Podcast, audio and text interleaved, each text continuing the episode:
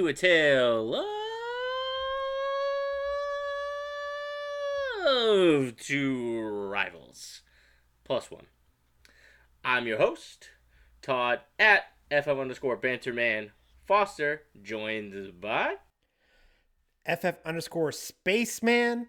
Uh, Dave Wright, I'm pumped up. I'm still standing on my feet for the round two tonight, boys, uh, uh, for talking about QBs and tight ends. I am pumped up. And two, Julia Cat Gaffney was a childhood crush of mine from Bangor, Maine, my hometown. I love me some Julia the Cat Gaffney. She was a backup. Who else am I joined by? And you got FF underscore Walrus, Sean Kennedy. You're elegant as always, plus one for our fantasy adventurings. And she was not just the backup, she was the Mark Ingram to the Alvin Kamara. They were both equally as viable. She had the hot hand, she had the glove. Nobody's taken down that triple deke. Not No. Goldberg. All right. They're both replaceable. They're both replaceable. The Iceland goalie was better. He was. He was a better goalie. He really was. He lost the game. Oh, so like one one shootout is like determines his career? It's messed up. Yes, yes, because one up. shootout is not one shot. One shootout is multiple shots. He failed multiple times. If a kid fails multiple times, you don't just give him a diploma anyway. There are consequences, Todd. The only reason Iceland lost lost that game was coaching. They got out coached. That's why they lost. They were too distracted by the foxy nurse. We all know that's what the problem was. It even got to Bombay. And that's true. That Foxy Nurse really did cause him problems. This is a good point. That is an excellent, excellent point. And by the way, I liked how you called yourself eloquent. It was very modest of you. Well, I said elegant, but I'll take either. Sean is trying to pass him off as like a plus one to most weddings. So he's like, oh, I, want, I need, you know, I need to get out there a little more. I, I can be anybody's plus one. I want some, uh, capitalize on some cocktail hour appetizers. Sean, I like what you're throwing down. I mean, I mean, go throw yourself out as a plus one on a podcast and probably get you invited on to more podcasts and makes you more a little bit more invitable. You know what I mean? It's gonna be a busy summer. I like it. I like it. So, Dave, do you want to actually uh, tell the people about like where they could um make some donations to the Scott Fish Bowl? Yeah, so the Scott Fish Bowl is a great event. I think everyone who's listening to this knows what Scott Fish Bowl, but I'm I've been helping out with the the SFB Podathon hosted by Sal Leto. And at Tim NFL and I have been working behind the scenes trying to raise some money for sponsorships. Uh, ourselves as a podcast have made a donation to sponsor an hour of the podcast. I'm really excited for that. It's a 24 hour event where the top names in fantasy come on and talk fantasy, talk Scott Fish Bowl, and talk about important charities. It's a great time. Last year, I think I was able to watch 23 of the 24 hours. I think I fell asleep at one point. I was ashamed of myself, but I'm really excited to help out, and we're trying to beat our goal. We raised six thousand dollars last year, for, or the Podathon, I should say, raised six thousand dollars last year. This year, we're trying to hit our 10, the 10k mark and help uh, Fantasy Cares. So hit me up on Twitter at FF Spaceman if you're interested, or the Podathon account, or at Tim NFL. Let's let's uh let's all come together as a community and help out with some great charities. I love it. I'm really stoked that we were a sponsor for this, and uh, it's a great reason to give back and something that we all love to do. So it's a win-win for everybody. Tonight we are going to be doing Buy Low Vets Part Two. So tonight we're to focus on QBs and tight ends. So when we're talking about buy low vets, again, you know the criteria is a little bit different. So when we're looking at a buy low vet QB versus a buy low vet tight end, those conversations are different just based of age. So guys, what do you guys feel would be like criteria for a buy low veteran QB? Like like what are you guys looking at when you're looking at buying low a QB? Dave, let's start with you. So for me, for a buy low veteran at QB, the shine has started to wear off. They've had a long resume. They've had, may have a couple warts, but they've been consistently undervalued throughout their career, and they're going to be undervalued again in this upcoming season. And it's a great target to help you actually win when it comes to point scoring season. Right now, we're not in point scoring season. We're in hype season, plant your flag season. But when you draft these quarterbacks, it's going to matter when the points are actually scored and help you win and get to that championship. So that's what I'm talking about. Sean, what about you? I think for me, you know, buy low for me really meant who isn't a part of the conversation? Everybody's hyped about the steps Josh Allen might be taking. Daniel Jones is intriguing. Even Drew Lock is getting a lot of play. Gardner Minshew, and I'm sure this is driven pretty much by the jorts, is even a part of the conversation. And he's taking up some airtime with that fabulous mustache. But buy low to me meant who can you kind of slide in there? Who is lacking a narrative at the moment? Who didn't get the flashy upgrades? Who didn't relocate teams? Who is nobody thinking of as everybody thinks about how do I go get Allen or how do I get Philip Rivers to get the buy low, you know, one season wonder or how much do I want to spend on Drew Brees or Tom Brady? You know, who are these sneaky guys that can kind of fall between the cracks that are going to be a little bit lower and cost you less? Sean, I am inspired. I am pumped up. Nothing to do with the nothing to do with the five ciders and not having dinner yet and having a salad for lunch. Nothing to do with it. I am ready to go. Did you just cut me off because you're not going to be inspired by me, Dave? Todd, Yes. I had to give credit where the plus one is due. All right, I like it. That's why you bring a plus one, right? You don't go solo to take a buckshot approach and end up with whatever trash is left over. You bring somebody that you know has elegance and grace and is eloquent. And modesty, and and definitely modest. So I am the most modest one on this podcast. Okay, it's it's a low bar. It, it, it, it's a low bar there. All right, so um, so like with Sean, you know the narrative, who's not who's left out in that story. You know, Dave with the undervalue. Those are definitely things I look for. But for me, like one thing that Dave says he doesn't simply look at age. I look at age because I think that that's what drives like the, the narrative in fantasy, even for the QB position, which is, is absolutely just ridiculous. So just there's just clear ageism all over the fantasy community, and that's definitely something that I look at. And for me, like I don't really worry about a QB's age until like I don't know, like like late to mid 30s, and then at that point it really depends on like what their production was at that season before, or like just who that QB is, you know. So like those are all things that go in. If, but for me, my driving forces, I definitely look at age because I definitely think that there's even a bias there, and I think that QB is the safest position when it comes to aging. So, with that said, um, I'm actually going to start us off with my take on my pick because I'm very passionate about this one, and it's a guy that I've talked about since we started this podcast, and I'm still talking about it. He's a BC guy and for some reason he just still does not get the respect he deserve. Matty Ice, Matt Ryan. Seriously, what is with people in age? The man is not even that old, you know, and it really doesn't really matter with QBs that like with the aging process to a great degree. And the number one thing about it is it's the system. It's the most pass heavy offense system in football. It's first in attempts last year, second in attempts the year before. Still was top five in completion percentage too. So they throw a lot and they connect a lot. He's got the weapons in place with Julio, Ridley, and Gurley. And then in 2018, he was still top five in attempts, number four in completion percentage, and number four in yards. So you're just kind of looking at a guy that's just been really piecing together two really good years. And for me, Matt Ryan is a QB1 on a winning team, no problem in Superflex or in single QB. And this is the guy that, if you're in redraft, this is the guy to sit on and wait on in your draft to go and pick. Why wouldn't you want to go take the guy that people are down on that's going to literally throw the ball more than anybody else in the NFL? I don't get why people are so low on Matt Ryan. Please, someone tell me why I'm wrong. Let's start with Kennedy because he loves to do that. I don't have a lot to say here about why you would be wrong. I like Matt Ryan. You can't beat the weapons he has around him, but I think the strongest point that you made there, Todd, and all of that was cost. And if you're in a startup and he's falling, I don't have the numbers in front of me, but I'm sure Dave can plug in with it when he jumps in, is that his ADP is probably pretty low. And, you know, spending up on Jackson, spending up on Mahomes, probably he, you can't go wrong there by the talent they've displayed. But these other kind of more fringe guys like Josh Allen, who are still going pretty high because everyone's all about having the cheat code and everyone's buying the narrative that he's going to take this big step forward with Stefon Diggs, costs you something, right? You're taking Josh Allen at the risk of somebody else that you're not getting there in that sixth or seventh round in instead of taking Ryan in the eleventh or twelfth to use numbers off the top of my head.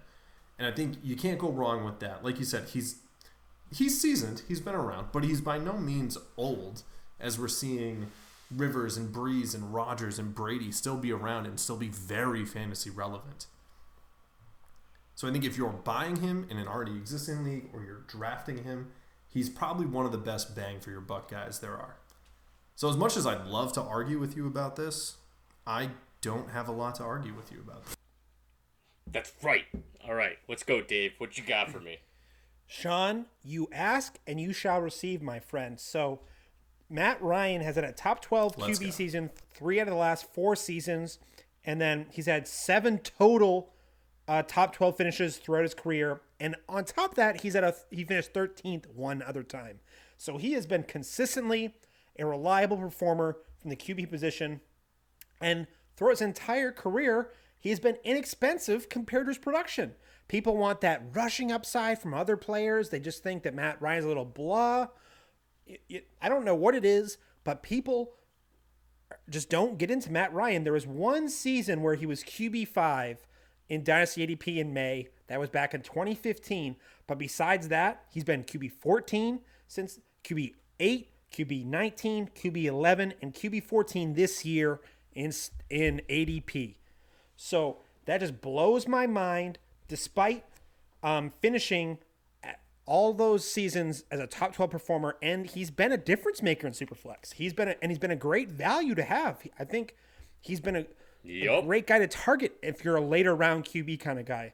So right now he has he's being taken as a QB 14 overall. He's my QB 13, so I'm not that different from that consensus. But I also will take him a, a round and a half earlier than everyone else. So I like him at his ADP, and I love that value. Give me Matt Ryan. It's point. I want points in point scoring season. Matt Ryan will do it. And then also, Atlanta's a dome team with a weak defense and plays a division that's historically Yep. had a known for shootouts. I'll happily take him and and bank on that production. Matt Ryan undervalued. I don't what is he? 35, 30, maybe he's 36 this season. I do not care, sir. Give it to me, baby. 35. He just turned 35. So, um, his ADP 61. So you're looking at getting him in late fifth, like early sixth, in a super flex draft. And what Dave just told you is he's consistently had QB one seasons. He's consistently good. But for some reason, like Dave just said, that he's not even putting him in his top 12, right? You said 13, right? 13, it's just I like some other guys over him. That's fine, and that I I think that's kind of proving my point. And I'm not trying to say that you're wrong, but that's still undervaluing him. Like he's literally been a top 12 QB consistently throughout his career. And me, he's top 10 all day. Play a game. Okay. Let's play let's play a game. Would you oh, rather Are you gonna tell me who would I rather have? This is the only game you play, Dave. I know that's I is a I good love that game. If it ain't broke, don't fix it. I went. Josh or Josh Allen or Matt Ryan? Matt Ryan. Matt Ryan. Okay. So I'm Josh Allen. I can, what the heck? What the roles are reversed? I am shocked. Yeah. Oh my god! I have Josh. Allen. Oh, what the heck is happening here? Um. All right. startup. So Dave, Todd. you like Josh Allen. You That's do. what we're learning here. Dave Yeah. thinks that So Josh Dave- Allen is a good quarterback. Dave apparently doesn't have doesn't really care about accurate passers. I guess. Okay, that's cool. not Good not to in fantasy, but I'm still below him than consensus. So don't get your don't get your uh, panties in a bunch here, gentlemen. But all right. So here's a We'll question. get there one day, Dave. Yeah, don't worry. in a startup or let's say in a rookie draft, um, Tua goes 102, Todd. Let's say, you know, how you would view Tua. You would take him at 102. Would you rather have the 102 and Tua or Matt Ryan? Oh, Tua. Okay. Okay. If I'm contending, I would probably trade the 102. I could probably trade back and get Matt Ryan and move some pieces around and win and win next year with with a better chance in getting Tua and still getting a piece. That's how I'd probably play that. Now, if you're asking me if I'm not a contender and I'm not trying to win my third straight title, um, I would want Tua all day. You know, I'm really, really, really high on Tua going forward, and it's really that's really depending on where you are with your team for me. But if I'm if I have a chance to win, I'm going Matt Ryan over Tua still. Absolutely. All right. And Sean, what about you? Um, same. You know, if you've ended up in a point where you own the 102 through some trading, then your team's probably pretty good and taking, you know, moving that back or getting Ryan and maybe even trying to swing some other side pieces in there to really try and maximize that is probably the better bet. Um, but if, you know, 102 is your natural pick, I don't think having Ryan there is going to do your team a lot of good. Okay. So I had the 101 and I just won the league. So why do you think I was so easy to trade away Joe Burrow? Because my second quarterback was Matt Ryan.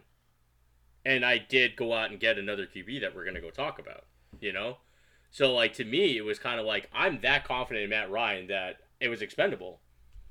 So we only really disagree on Josh Allen because so I what we're one spot overall mm-hmm. different on Matt Ryan. So that's so I we I think we all like Matt Ryan. It's just I think it's between Josh Allen and Matt Ryan then.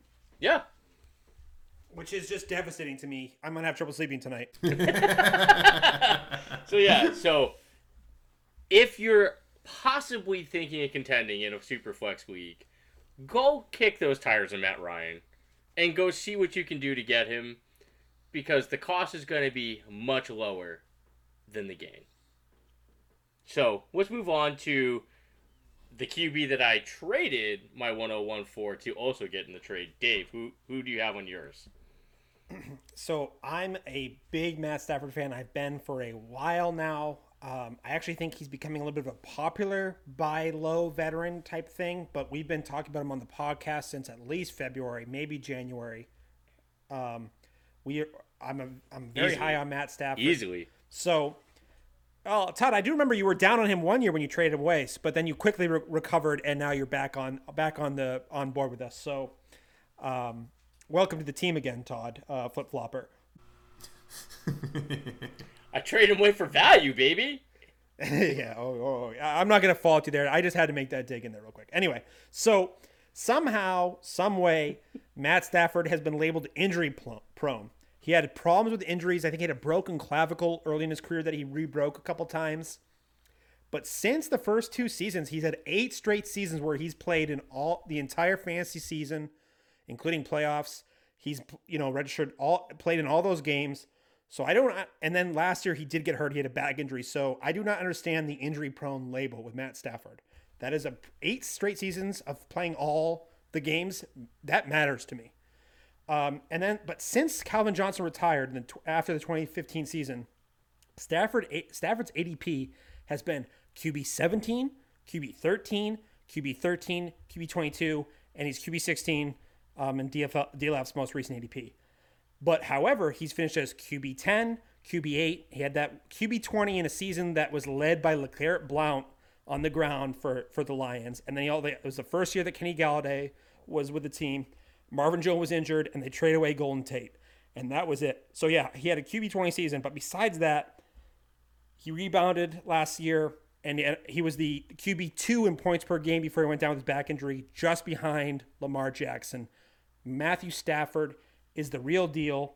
And this year, you've got going to the second season with Hockenson. He's developing more. Marvin Jones should be back. Kenny Golladay is hitting his prime. Oh, Todd, I know you're a big Kenny Golladay fan. And then also DeAndre Swift. And DeAndre Swift is back. And he is a great receiving option and a running option. I love what this offense looks like. He's my QB 12, and I'm 21 spots ahead of him according to his ADP, and I love it. Give me Matthew Stafford. I think he's going around uh, QB 16 overall. Love me some Matthew Stafford. Sean, what are your thoughts on the Georgia product? Yeah, I think he's great. I'm looking it up, it shocks me that he's only 31. It feels like he has been around forever. And just to follow up and piggyback on Dave's injury prone take, because I think that's spot on. I was at a party last weekend and somebody said the same thing to me.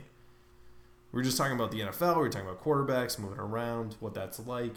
And I mentioned Stafford is like he could be one of the next guys to really command big money to go to a different team whenever his contract's up. Somebody was like, no, nobody's going to pay for him because he's always hurt. And, you know, Dave already mentioned the stats, so they're not worth rehashing that he's not. That's not the way it goes. And it's worth noting that, like, yeah, he did miss those games last year. off a back injury that he sustained the year before. So he had some injuries. He got hurt last year and he got hurt 10 years ago, but the kid is tough as nails. He's playing through a broken back for two seasons until it finally becomes enough. Like he's he's a warrior. He's not injury prone. It was one season last year and two seasons 10 years ago. Sean, when you say that, man, I if I had has as many ciders I've had tonight and I was at that party, those them's fighting words. Matt Matt Stafford's injury prone. Get the get DTFO. God. It was great. I mean, this they weren't you know particularly informed people. So Would you shout an acronym at somebody to fight them? You wouldn't just swear. Imagine Dave's using the acronym because he's already in full sprint towards them. Like his words to ground cover ratio is so high. He's got to yeah, shout out the acronym. yeah, you think you have something to say to me? Well, at me on Twitter. That's what I'm talking about, baby. Mm. Tweet me, son. That's amazing. But yeah, uh, I think I think Stafford's great, and I think he is overlooked at the moment. I think he won't be as he starts to come back into the conversation, and you know the Swift versus Johnson carry rate kind of starts to get figured out, and everybody realizes that whether it is Swift, whether it is Johnson, handling the majority of the responsibilities there, we can agree that Swift is probably going to get most of the passing work, and that is just going to be phenomenal. Mm-hmm. And that's just gangbusters for Stafford. Dave already said Hockenson year two. Obviously, Golladay is great. I'm big on Marvin Jones. Him coming back is going to be huge for Stafford. Kind of the sky's the limit here for this offense that has a lot to prove, and a coach who might not have a job if this doesn't go well. Yeah, no, I mean, I think the the thing that really I agreed with all your points, and the part that I was going to get into, Sean kind of just started preferencing, it's the fact that the coaches really got to go for it this year. So the best chance they have is that they just got to be they got to be aggressive in that offense. Then they got to go out there and just try to win some games. And I mean, wow, that sounded so John Madden to me. So my whole point is that like they're going to be a little bit more aggressive, I think, with their offense, and they got the weapons around them to do it. And Stafford's not injury prone. It, that's exactly the argument, and that's the reason why he's starting to become a hot take. Is that people are like, why is this the narrative? Like people are finally starting to question why people are thinking this way about Matt Stafford with the injuries. So absolutely he was on my buy low list. I just feel like I don't think that Stafford had the ceiling to Matt Ryan, but Matt Stafford was probably like my second or third choice for this list. And to answer Dave's question to me, trading Matt Stafford, in that trade I got back Mike Mike Evans and Travis Kelce. So yeah, I'm fine with that trade. And then I traded back for him from that manager. So stay off me, Dave. I always believe, but I couldn't pass up on those two studs. So love the Stafford pick all day. Definitely kick those tires. I would say if you want to go target Stafford, I do it now because he's definitely a hot take for a buy low right now. And as the season gets closer, I think that his value is going to start to go up a little bit more. Great late, late, late round QB in fantasy. You know we usually like to have our rushing quarterback upside, yep. but he's a great target in redraft. Oh gosh. Yep, I would say that the two guys we just talked about are, and I actually think the next guy we're going to talk about is another good late QB round uh, QB. So, uh, Sean, who was your who was your guy for uh, a buy low for for QBs? Yeah, I had Kirk Cousins right there. Um, now, up front, I am lower on him than I am on the other two that we just talked about, but I still think, in terms of a buy low, Captain Kirk is just a great value. I was actually shopping around and doing some ranking viewing today and saw some for Dynasty where he's going behind Minshew, and I feel like that's just driven mostly on age. And it seems like for a guy who finished in the top 10 for QB efficiency last year, pretty much across the board, he's not really getting the respect that's owed there. And a lot of that just feels narrative driven by the Minnesota system, right? They're all about run first. And they fired their offensive coordinator two years ago, mid season, while having a winning season, just to reinforce it's Dalvin Cook, it's Dalvin Cook, it's Dalvin Cook. We're running the ball, we're having a good defense. That's how we win. And on the surface, that doesn't seem like it's going to be great or produce a particularly viable situation for a fantasy quarterback. But in the case of Kirk Cousins and in the case of Minnesota, it is. he's checking in as one of the more efficient quarterbacks. It's great for fantasy finishes for him. He is in usually the top 10 in most passing metrics. And even once that offensive philosophy shifted in 2018, he got better. He targets the field more efficiently as defenses have to account for their players in different ways. And I think if this was a team that wanted to get away from him and relying on him to pass the ball, they traded Diggs. They wouldn't have brought in Justin Jefferson. They wouldn't have spent that first round capital on a receiver of that pedigree. It just wouldn't have made sense. They would have, you know, they brought in Tajae Sharpe in the offseason for like nothing. They would have just probably continued to buy up cheap vets just to say, okay, these are the bodies that we're rolling out here. And it's really just going to be Adam Thielen and Kyle Rudolph and Irv Smith and Dalvin Cook out of the background. But that's not the case. They spent it. They want to just replace Diggs and copy last year's success. And last year's success for the Vikings means last year's success for Kirk Cousins. And I think you can probably get him cheaper than these other two. You know, he doesn't have the same historic numbers that Matt Ryan has put up. He hasn't had the great seasons that Matt Stafford has had. He's not been in the conversation for very long because he was trapped in Washington for so long. And I think that in terms of buy low, you could probably get him for the cheapest out of these three for a reason because he's not going to be a potential for a top five, top six finish like these other two are, but he could very easily be QB 10 on the year, QB 11, QB 9. You know, I think there's a lot to be had right there, and that's a pretty fluid position ranking from QBs 9 to about 13. And Kirk Cousins can really carve himself an area there. And he's only 31.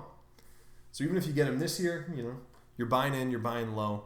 He can produce for you. If you're in a super flex or a 2 QB league, he's perfect as your QB2. And if you're in a situation where he's your only starting QB, and you, you probably have some work to do rounding out the rest of your team, but he's not going to be a weak spot for you. So what we're talking about right now is Ryan was about in the DLF rankings. Ryan was QB 15, Stafford's the QB 16, and Cousins the QB 17. Right.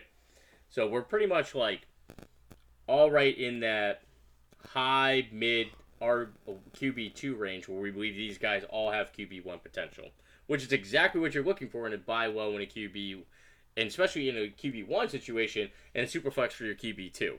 You want your QB two to have that upside to be able to outperform what you're looking for them to do in that QB two position. So the only thing I disagree with you on, Sean, is I actually think that Matt Ryan could have a lower have a lower price in a trade just off of age, man. I'm telling you, it's just crazy how people are just so like over the top about age. 35 is like some crazy dagger in somebody's eyes when it comes to like professional athletes and age. And like with QBs, it doesn't matter to that degree. So I would definitely say that if I were looking for value, I would pretty much go Ryan Stafford Cousins. But so like for me, Cousins is only 31. And some people might kind of hold on to that, like, oh, he could be like a viable QB until he hits that mid 30s cliff that really doesn't exist in my mind. So that's the only difference I have. Otherwise, I do think that Cousins is, out of these three guys, the biggest afterthought of the conversation. Like, if you're looking for a guy that's not in the narrative, out of these three, Cousins is the guy. And Cousins is a very good QB2, and he is a guy that you could be like he'd be like if you're waiting on your late round QB, you missed out on the guys you thought were to be there. Cousins is absolutely the perfect emergency plan, and he does have the possibility of finishing as a low QB one. So I like that take a lot. Um, Dave, do you have any thoughts on Cousins? Yeah. So when Todd says that, I know Todd's the Matt Ryan owner here, and he says that people might want Kirk Cousins in a trade over Matt Ryan. That's like me rewatching The Last Dance and Jordan saying 25 times of, "Oh, they insert and they insulted me personally. It became personal." So I think he Todd's making that up, and I'm not. I'm not. I I. I, I can't believe the ageism I'm seeing on Twitter with fantasy. It drives me insane, man. I am so hung up on it. I refuse to let it go people are stupid about age in fantasy. I'm just gonna flat out say it. And that four years is a difference in a lot of leagues. Am I saying that that Sean's wrong? No, I'm not. I'm saying that you could get Matt Ryan in some weeks cheaper because people are that dumb just to focus on age. So he's going as QB twenty in DLF's ADP. Um, I have him ranked as QB seventeen or maybe possibly higher if I, depending on my roster construction because he falls in the, a fifth tier of wide or QBs for me with Daniel Jones and Justin Herbert. I think that's where they all. I have them all ranked in the same range. But if I'm a win now team, I'll take Cousins over them. But if I'm a, a like a if I'm not necessarily ready to compete right away, I'll take Daniel Jones or Justin Herbert over him. But the point is, is that Kirk Cousins has been criminally undervalued his whole career, like Sean said, since he was in Washington. Um, but when he became a starter in 2015, he he's finished as QB eight, QB four, QB six, and QB nine in 2019, despite only throwing the ball the throwing the ball 444 times. That is insane to me. Um, I expect those numbers to his pass attempts to increase next year. I don't think that that defense is going to be as efficient and as productive. So, in an offense led by Adam Thielen, who I hope is healthy, and a very priority Justin Jefferson, and a second-year tight end in Irv Smith, paired with the veteran Kyle Rudolph, and a more improved offensive line, I think that offensive line is going to be continue to get better. And then we have Dalvin Cook. I think he's a great value in Dynasty right now. And if I'm competing, I love me some Kirk Cousins. He's, you know, how do you like me now? People do not like that attitude, but I like Kirk Cousins. Give me some Kirk Cousins. He's undervalued over Gardner Minshew. Heck yeah, I'll take me some Kirk Cousins. Get out of here with the the, the unproven Gardner Minshew. That's that's just disgusting. Anybody who's putting Gardner Minshew anywhere in the same conversation as any of these three quarterbacks it, you're just you're you just love the mustache. That's it. There's there's nothing that tells me why Gardner Minshew needs to be considered over these guys. There's absolutely just no narrative. That guy could lose his job in a year. I just don't understand it. That that one drives me nuts. In the Sean, vein of the Kirk Cousin narrative, do you think that a lot of it is fueled by him getting the guaranteed contract? So if we dial it back two years when he got the 84, I think, fully guaranteed what a big deal that was that whole offseason. Will it be the Jets? Will it be the Vikings? Who's going to guarantee all the money? Do you think that fueled a lot of this Cousins hate? For him no. to get that and then to come out and be in a run first offense and to not light it up and no. be a Patrick Mahomes or Lamar Jackson highlight reel type. That's what it is. It's the run heavy offense. And I also think that he also came out and he didn't like become like a top six QB because of the money. You know what I mean? And that like Vikings fans are quietly very boisterous about their takes. And there was just a lot of lot of hate getting thrown at Cousins just to not be that guy immediately. But I do think that most people are lower on him because of the run heavy offense. That's what I think is where the bias is. And Dave made a great take about the fact that there should be an upward trend in his passing attempts. They can't continue to do what they're doing as an offense and be competitive and win a, and win a Super Bowl. They just can't. You know, they're gonna have to throw the ball more to be competitive. So, I I I think it's more about the run being a run heavy offense than the contract. What about you, Dave? You think it's more contract, or you think it's more the offense? So that's interesting, Todd, because I think people need to remember that I think Kirk, Kirk Cousins got re-upped this year. That was a big deal. I think beforehand, mm-hmm. I understand some of the uncertainty because there was a lot of questions around him, but he got re-upped. Things are different yeah. now. I think overall it is has to do with the offense, but people have to realize you have to stop. You can't base your rankings on what happened last year all the time. We need to look forward. What do we think is going to happen in 2020? That's how you lose in fantasy football. If you just keep basing things off what happened in the past, you need to project, not just stay with the status quo. And I think that's people are getting better at that, but that's been a common problem in fantasy for many years.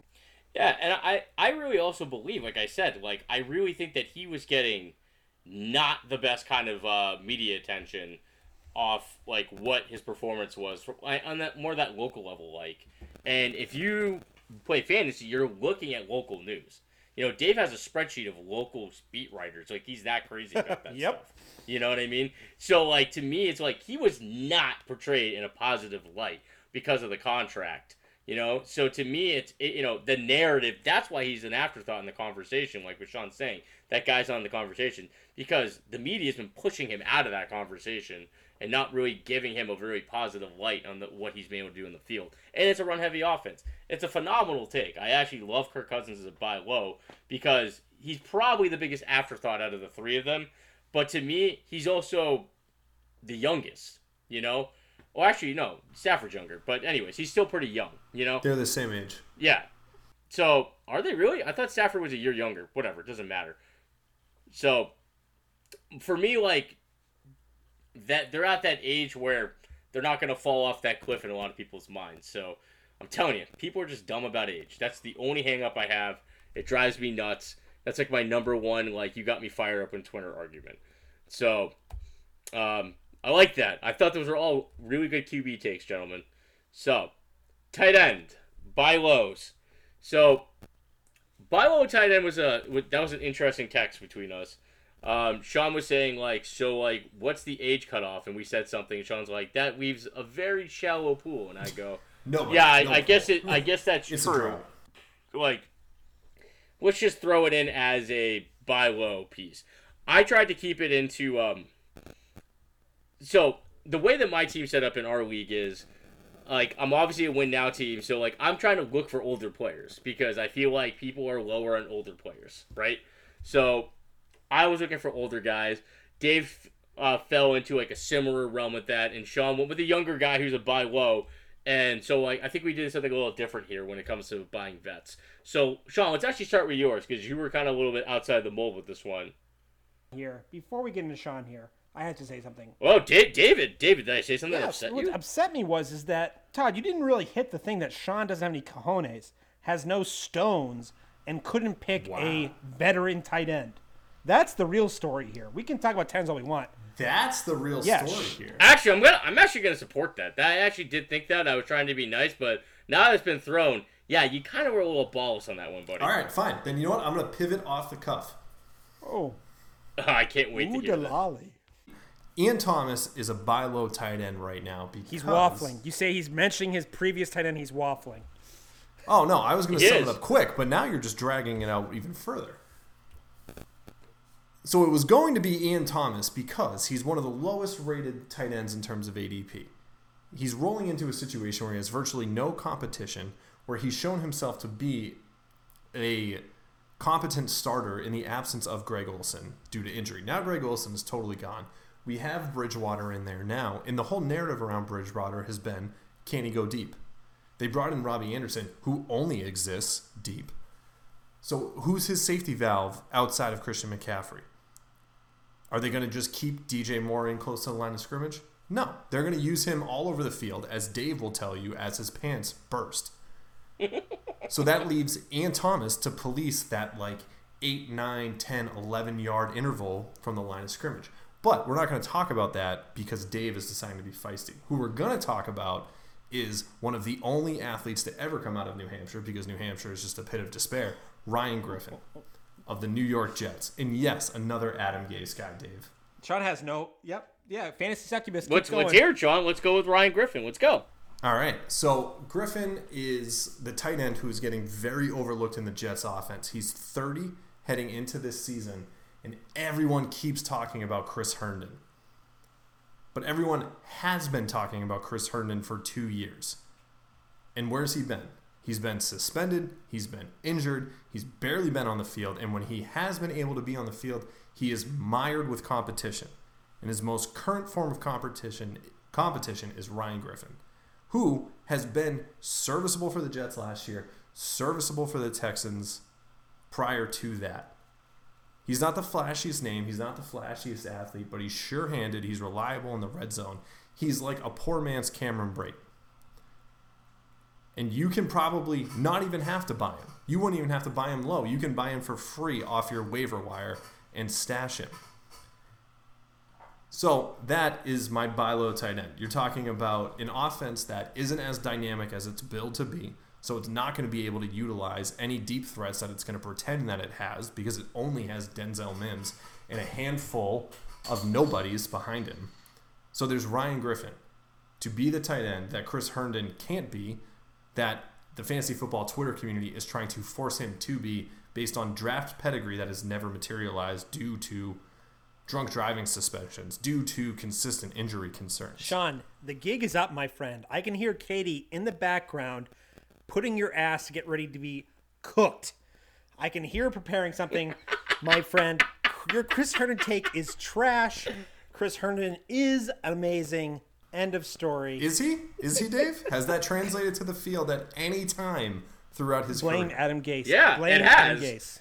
Gase. That's why people liked him. He, You're he going to blame Adam fantastic. Gase. Adam Gase is still there. He's still the problem. If you're saying Adam Gase is the only thing standing in Chris Herndon's way, guess what? He's still there, popping poppers on the sidelines and rolling his eyes around like a Martian. I'm in in Woody. Johnson's DMs. I'm telling him, hey, I will get a Woody Johnson tattoo if you just freaking get Adam Gase out of Woody town. Johnson doesn't know what a DM is. Who are you kidding? he thinks a DM is some kind of medical problem that he needs to call a Harvard Don't you doctor. dare speak about our ambassador that way, my friend. That's amazing. I love it. I I actually like both guys, just as like you know those like depth guys. Like this is like this is a tight end two conversation. Like if you start two tight ends, either of these guys are guys you got to roster. But um, Sean, I like the take. It's a little bit more ballsy than Finally. the guy everybody else. I mean, it. I mean, everybody's been low on like Ian Thomas, so like he's been like that guy for a while, and he's young, so like he should be able to fall into a role pretty well. And I like both takes, but like the fact he did off the cuff with Griffin, I give it respect. And I also think with Herndon, if Herndon finds the field, then Griffin Griffin's done. But I think the issue is is like Herndon just finding the field. You know, Well, I think what we know about tight ends too is that it is a absolute desert. Yeah, And if you, exactly. If you're looking at anybody outside of like the big four tight ends, it's all just dart throws. right? So you know what? If Jason Witten could be the tight end 12 next last year, there's no reason why Ian Thomas couldn't be it this year. There's no reason why Ryan Griffin couldn't. Yeah, I mean that's the thing too is like outside of let's be honest, it's not the top four tight ends; it's the top two. After that, that's where I'm cutting. There's the the. Mark Andrews And- hate from Todd. Nope, nope. I'm not putting Mark Andrews. It, it it's Kittle. Nope, Kittle and Kelce. That's it. I'm done. That I'm done.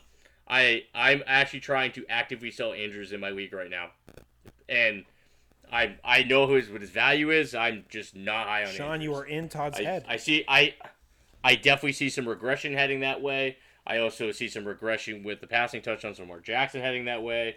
I think that Andrews overperformed. So I think outside of those two studs, those are the only two guys that you know that you're going to get that elite level of production. Andrews has question marks, and everybody else out after that also does too. So with that said, I agree with you, Sean. I just I'm even I even hold a harder line than you do when it comes to the position. So I do like the Griffin take. I think in two tight end leagues, he you can get him for absolutely nothing. Um, if he's in the two tight end league and he's on your waiver wire, that's a mistake, and you should have him on your team. And if you don't have a good third tight end and you might start multiple tight ends, then he's a good guy to go out and look at. I, I like that take, Sean, uh, especially off the cuff. So, um, David, you picked a guy that I've been trying to trade for all season and all off season, and the guy's just asking a little too much for him. But I think in other leagues you might be getting a little cheaper. Who was your guy? You know, tight end for me, there's not a lot of stats that really matter for tight ends as far as predicting the future, and and it's tough. You know, analytically, besides maybe their their their speed score, it's tough to really tell what matters for tight end. So I like to go a little bit out of the ordinary and go by feel. I have I don't really have any stats for you with Jack Doyle here, but I feel like I'm in the Legend of Bagger Vance and Will Smith just talking in my ear, telling me to go for the hole, and you know let go. What a movie And it's Jack Doyle, baby. Philip Rivers has come to town. Philip Rivers has been historical um, for targeting his tight ends. You know, I mean, I think half a lot of that has to do with the quality of tight ends, but Darius Green was a thing at one time. He loves him some tight ends, and Jack Doyle is there, and you know, and he's and Philip Rivers, you know, he he doesn't necessarily, you know, he's getting older, and Jack Doyle's a nice little intermediate option for him. Give me some Jack Doyle. He's healthy. More importantly, he's cheap. I love me, and I think this offense is going to be a very good offense uh, with T.Y. Hilton, Michael Pittman, and Jonathan Taylor, and Philip Rivers behind that offensive line. Jack Doyle, O'Doyle rules. Let's go, baby. Yeah, I, I love it. I mean, the the Rivers the Rivers move definitely helps that. You got the dome. Ebron's gone. I mean, I think that was a big part. Ebron came in and vultured that, had that huge one year. I think Ebron's a good target too as a buy low in uh, Pittsburgh right now.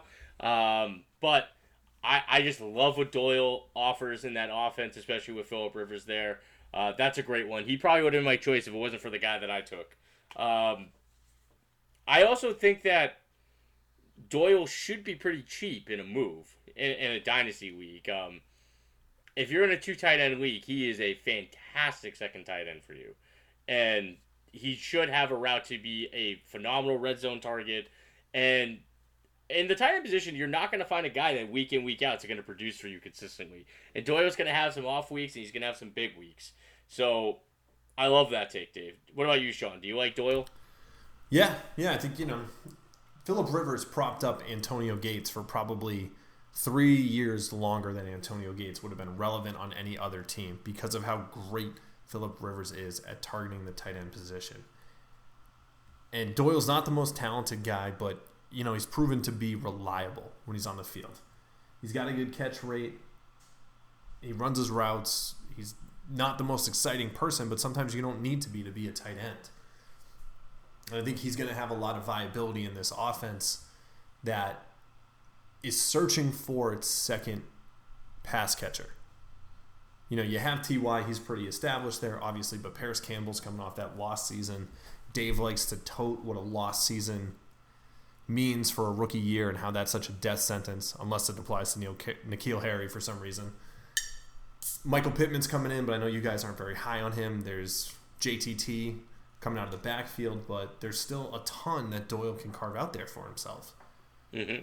And I think, again, just to reiterate too, the tight end position is such a wash. Like I'm looking at the finishes from last year, and separating Jason Witten again because it's worth repeating because it's so unbelievable at tight end 12 and Cameron Brate at tight end 24 was 20 points. So you're talking about, you know, 80 yards and a touchdown. Arguably, depending on your league. In our league, that's all it would take. There's no reason why Jack Doyle can't be a tight end one. And you can probably get I'm going to actually stump a little bit here, and I'm going to say Trey Burton in two tight end leagues is on waiver wires, and the way wow. they have been, I'm look, I have never been a Trey Burton guy, and I picked him up in our league, tight end premium, very uber tight end centric league that we're in. However, the way that they're oohing and ahhing about Trey Burton in Indianapolis and how they used both tight ends in previous years between Ebron and Doyle has me a little bit excited, and there is some value I'm not talking it's going to be a he's going to be a tight end one or anything, but as a depth move, I like Trey Burton on top of this. So let's double dip in Indy. That's I'll, I'll just. That's a take. Wow. I, I like it. it. I love yeah, I like that a lot. I think that Trey Burton is definitely somebody that could bounce back if he's given an opportunity a little bit. Um, all right, so I like Doyle. I like Griffin. I gotta say though, I like my guy the best. Um, but before I get into it, um, let me just say that if you are in a one tight end league or a non premium tight end league or non any one tight end league, just stream the position. Like this should not be a pick. Like I'm not taking a tight end in a one tight end league until last three rounds, unless their name is Kittle or Kelce. Jonnu Smith that, all day, baby. Jonnu Smith yeah. all day. Yeah, sure. I mean, I honestly think Jonnu Smith goes earlier than that because he's that he his he's, his name's always brought up. I'll just sit there and I think this is a guy that gets forgotten because of guys like Jonnu Smith, who's on the outside of that like young like tight end hype. Your Andrews, your Fants, your Hawks, your Goederts, even your Dawson Knox. Jared Cook is going to be a better tight end than all of them in 2020, hands down.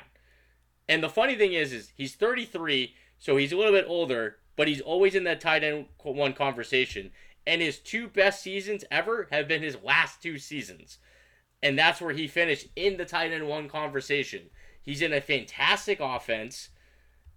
And the age is something that people are probably going to dip off on. So to me, I think if you're contending and you have a good young tight end, like a Goedert, a Fant, or a Hawk, pair that tight end with like one of your running backs and wide receivers and see if you can upgrade a little bit at that wide receiver or running back and get Cook. You know, give that team that it's actually looking to get younger to go get a good second tight end that's going to be great now because you know what? You don't really need two great tight ends to be competitive. You know, it's great to have them. I'm not going to deny that. But at the same time, you could easily move one of those guys and be able to slide in Cook as your side in two and upgrade in more important positions. That's the way that I look at Cook. Is you can take him, move a young tight end. Like I think Fant right now is way overvalued, way overvalued, and I would be absolutely looking to move him and get a guy like Cook if I'm contending and upgrade at wide receiver or tight end. I like that shot you All just took day. at Kennedy right there with the Fant. And I, and in my other week, I traded for Fant so I can trade Andrews because I at least have a tight end. That's why I did that, and I shared that trade with you guys. Yeah, he's way too high on Fant. He just talked about a, a wasteland, and now he's trying to tell me that Fant's worth something. Get out of here, Kennedy, with that garbage. I Todd, you were trying to get Fant for nothing. You were trying to trade me a garbage tight end. receiver for Yeah. a better receiver, Noah Fant, and a pick. Why would I do that? That that's insane. I would oh have to god, be a your crazy your person. your your disrespect to OBJ is just unfounded. Oh my god, I hope you're just. Re- I can't wait for this season. Can't wait for OBJ to light it up and be a wide end. Todd, you wanted wide you wanted Robert again. Woods, who's consistently finished better than OBJ and has a higher usage rate by his team, plus Noah Fant, plus a second round pick for just OBJ. That's insane. I think it's fine. I think it's a fine trade. Right, that's that's why the trade processed and it went through, and we're both happy with our roster. Hey man, I'm just trying. I'm just trying to make sure that you understand what you got in Woods, and you do. So I'm happy about that. All right. and I think you know I'm glad to be on the same side of history as Scott Fish. Yeah. There we go. All That's try- just a good place whoa, to whoa, be. whoa! First of all, first of all, Dave will back me well- up. Since the day that Woods got drafted, I've been a Woods fan. He's been a when he was known as Bobby Woods. Todd's been a Bobby been a Robert Woods fan. So I have, I have. So you stop pretending like I'm just all of a sudden discovering Robert Woods is good. I've always been. a I'm Robert not saying Woods you're guy. discovering it. I'm saying that you propping that trade proposition up as if it was in any way adequate is so disingenuous. It can't even be stomached by the casual. in my mind, there is one guy in that conversation, one player in that conversation that could be really called a stud. And I would say that is Yeah, good. It's OBJ. It's not Robert Woods. Robert Woods is a wide receiver too all day. all right? He is. OBJ then. O- OBJ definitely has wide one upside. gentlemen, 100%. gentlemen. Well, he had that in the last decade. Now we're in a new decade. I know we were talking. Oh, before, like, I'm still in the same decade. I'm here, still in the same decade. but- oh, and I know we. this year has felt like Hey. two decades, but Let's let's do a bet. Who's gonna have more points, Woods or, or OBJ this year? We already did this bet. We did this. We recorded this. We have this bet. If whoever ranks higher, the other person has to write an apology letter to that player and put it on Twitter. Done, locked, loaded, established. Okay, I need a reminder. I'm down with that. I'm totally fine with that. So, gentlemen, gentlemen, one second here. Todd, I'm glad that you finally solved this little uh, back and forth with Kenny about OBJ. But the real issue is, is history is going to look back at some of the greatest failed experiments in mankind. Um, I- I mean, I can't really name any, but off the top of my head, but there's been a lot of a lot of big failures. One of them The square-sided wheel. there we go. There we go, Sean. That's up there. One of those was Todd and I co-owning a best ball team, and Oh my god, that was so it bad. was terrible. I think it was the Fantasy Aim Autism Bowl or something that we were involved in, and I didn't help the Andrew Luck he retired right after we made that pick. Um, it didn't help us how, and we had to like take like four QBs early in a best ball. But regardless, we were both we were both high on J- Jared Cook, and it was a mistake. That's all I can remember because he did nothing early on that season. It was it, it destroyed. Oh, well, that's the only thing. Okay, if we're talking about Jared Cook from a best ball standpoint, like that's why he still had nine touchdowns, dude.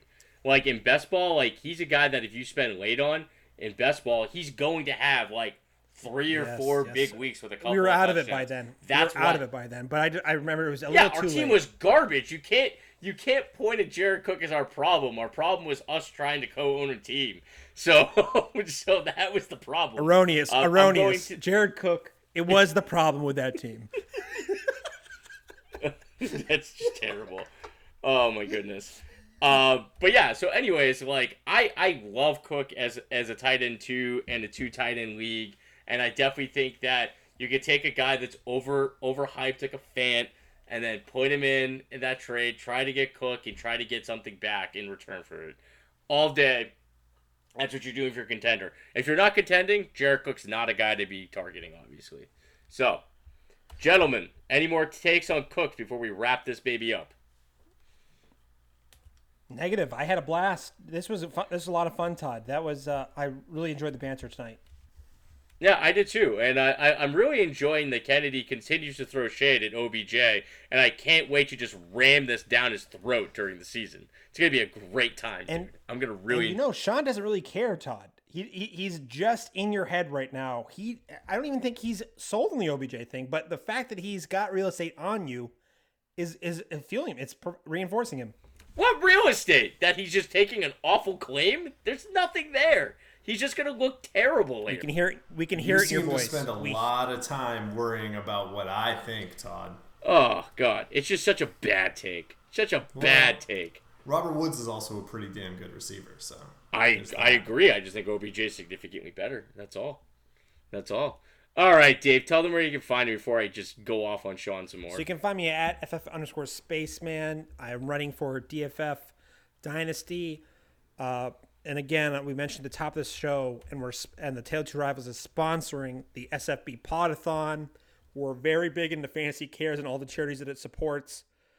Um, and in today's uncertain times, please, you know, just remember treat each other as you would like to tr- have yourself be treated and you know love each other because it matters that's all i'm going to say about this but please you know respect your neighbor and stuff Well said, Dave. I liked it. On that note, Kennedy, where can they go find you for some more terrible takes? Yeah, you can find me for some really fantastic, reality based, and data driven takes on Twitter at FF underscore walrus or like Dave running for DFF. Um, and again, just plugging Scott Fish Bowl, giving to charity, helping out. You know, as terrible as pandemic has been, as upsetting as everything that's been happening lately is, and seeing how people are coming together to try and overcome all the adversity that they're facing is encouraging. Standing by one another, helping those that need help is just paramount in these times. And whatever you can do to give back is always great. So whether it's Scott Fish Bowl, any other charities, you know, we have charities that we plug through our fantasy league and I'm sure just some basic research through the fantasy football Twitter community, you can find anybody that's willing to set you up with a good charity to donate to that's for a good cause. Well said, sean I like it, Sean. All right, you can find me at ff underscore banterman. Um, if you wanted to look for my takes, my takes are based off a back-to-back championship over these two guys. So we know that you'll be getting some winning advice.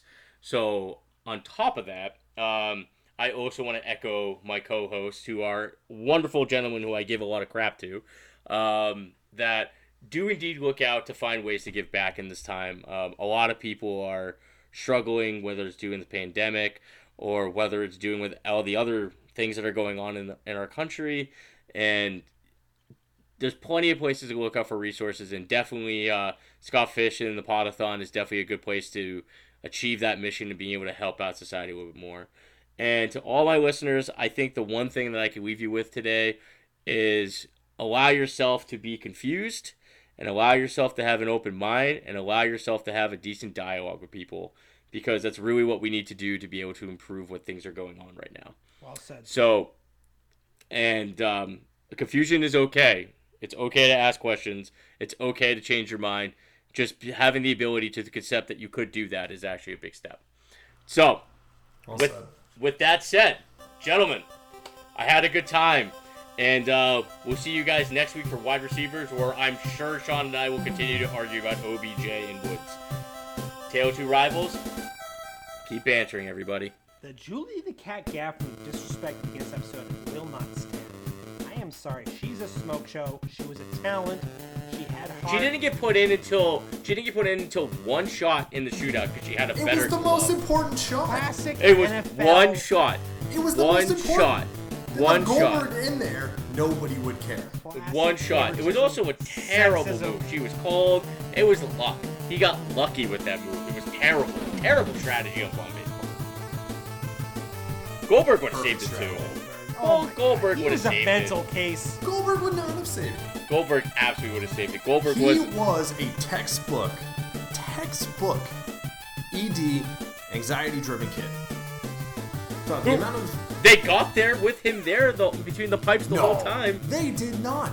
They had to come up with all these tricky, Averman saying it best, NBA-style plays to overcome their goalie deficiencies, where Goldberg is letting them down because they're playing Turks and Caicos and it's four to four, and they need to do some kind of alley oop to Kenny Wu to really punch it home. Turks and Caicos 4 4 was pretty, women. was pretty bad. they- sorry, you're disrespecting what the Cat Gaffney represented as a.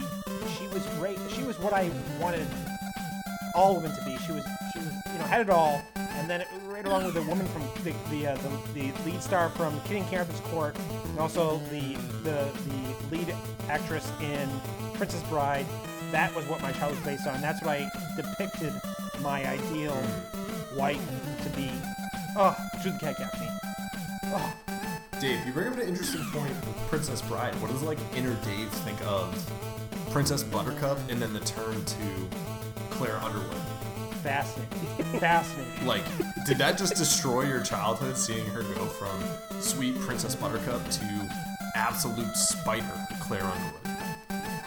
Yeah, I'm, I'm speechless. With with some Jenny sprinkled in the middle there. I mean, that's Ooh, with some that's, Jenny. That can't be overlooked. Yeah, that's true. Jenny With some Jenny. terrible- Phenomenal actress. I think she's had a great career, um, and she was actually ended up being what brought that that drove uh, House of Cards. Her character was Yeah, I actually only got through like uh, halfway of season two. I need to finish that. All right, I'm stopping this. There's no way we're, we're winning all this